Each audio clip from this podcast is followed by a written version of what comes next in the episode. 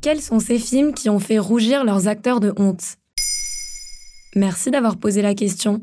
Comme dans de nombreux métiers, la réussite de la carrière d'un acteur ou d'une actrice est avant tout affaire de choix. Certains films vont les propulser au sommet, d'autres seront des lignes qu'ils voudraient voir barrées à jamais de leur filmographie. Ils ont beau être aidés par des agents qui lisent les scénarios et font le tri pour eux, quand ça ne veut pas, ça ne veut pas. Le problème, c'est quand on parle de films populaires que tout le monde a vus. Mais comment ces acteurs réagissent-ils? En général, ils se font discrets sur le moment. Il faut attendre quelques années pour qu'enfin ils se lâchent au détour d'une interview. Comme Sylvester Stallone à propos de la comédie Arrête où ma mère va tirer. Sa volonté de base était noble, se diversifier et sortir des actionneurs pour lesquels il était connu. Mais voilà ce qu'il en dit lui. C'est probablement l'un des pires films de tout le système solaire, en incluant les films réalisés par des aliens qu'on n'aurait jamais vus.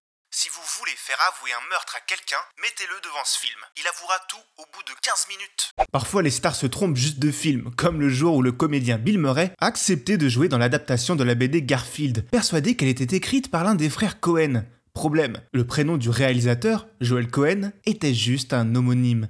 Résultat, un navet de plus dans la filmographie de Murray. Une erreur qu'il ironise lui-même dans Zombieland, film dans lequel il joue son propre rôle. Quand un personnage lui demande s'il a des regrets, Murray répond Maybe Garfield.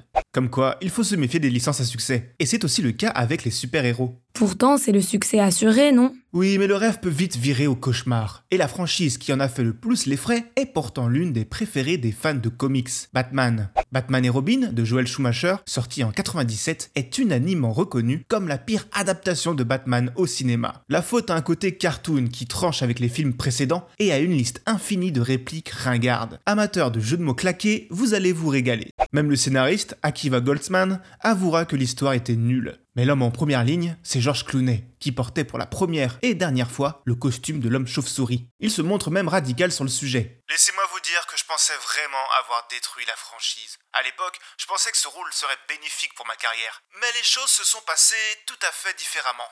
La vérité, c'est que j'étais mauvais. Tant qu'on est sur les beats de Batman, citons l'encore plus mauvais Catwoman, réalisé par le français Pitoff. Cocorico? Hmm, Pas si sûr. Le film est un réel nanar qui s'est planté du côté critique comme public. Pourtant, avec une Halle Berry au top de sa fame, le film avait quelques arguments convaincants. Résultat, à cause de lui, la comédienne remportera le Golden Raspberry Awards de la pire actrice lors de cette cérémonie américaine célébrant les plus grosses foirades du cinéma. Bonne joueuse, elle donnera un long discours en récupérant sa statuette. Je tiens à remercier Warner Bros. de m'avoir donné la possibilité de jouer dans ce film atroce. C'est ce dont ma carrière avait besoin, de tomber de haut, au fond du trou. Mais si ces films sont communément admis comme mauvais, les acteurs sont-ils toujours les meilleurs juges de leur travail? On peut se le demander avec l'exemple d'Alex Guinness, celui qui a incarné le cultissime Jedi Obi-Wan Kenobi dans la première trilogie Star Wars. C'est l'un des personnages préférés des fans et le rôle qu'il a révélé au monde. Pourtant, il ne se cachait pas de cachetonner, car pour lui, ces films étaient, ouvrez les guillemets, de vraies merdes, des ordures de contes de fées. Ambiance. Heureusement pour lui qui n'a jamais vu la série sur son personnage.